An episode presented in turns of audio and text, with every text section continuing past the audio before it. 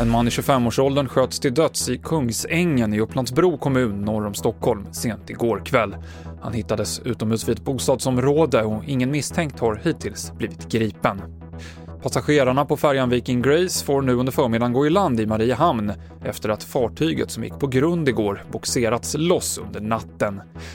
Två båtar drog loss Grace, säger Niklas Gusef på finska sjöbevakningen. Det var en rätt så kontrollerad operation som, som inleddes, inleddes som sagt vid, vid tvåtiden svensk tid och man fick loss fartyget utan dess större problem och 45 minuter senare så hade man boxerat henne i land till hamnen i, i Mariehamn som ju låg väldigt nära. Och de svenska passagerarna ska i eftermiddag få åka hem med färjan Amorella, som ju också gick på grund tidigare i höstas. Det var troligen hårda vindar som låg bakom grundstötningen igår, enligt Viking Line. Och Kina planerar att skicka en obemannad rymdfarkost till månen nästa vecka.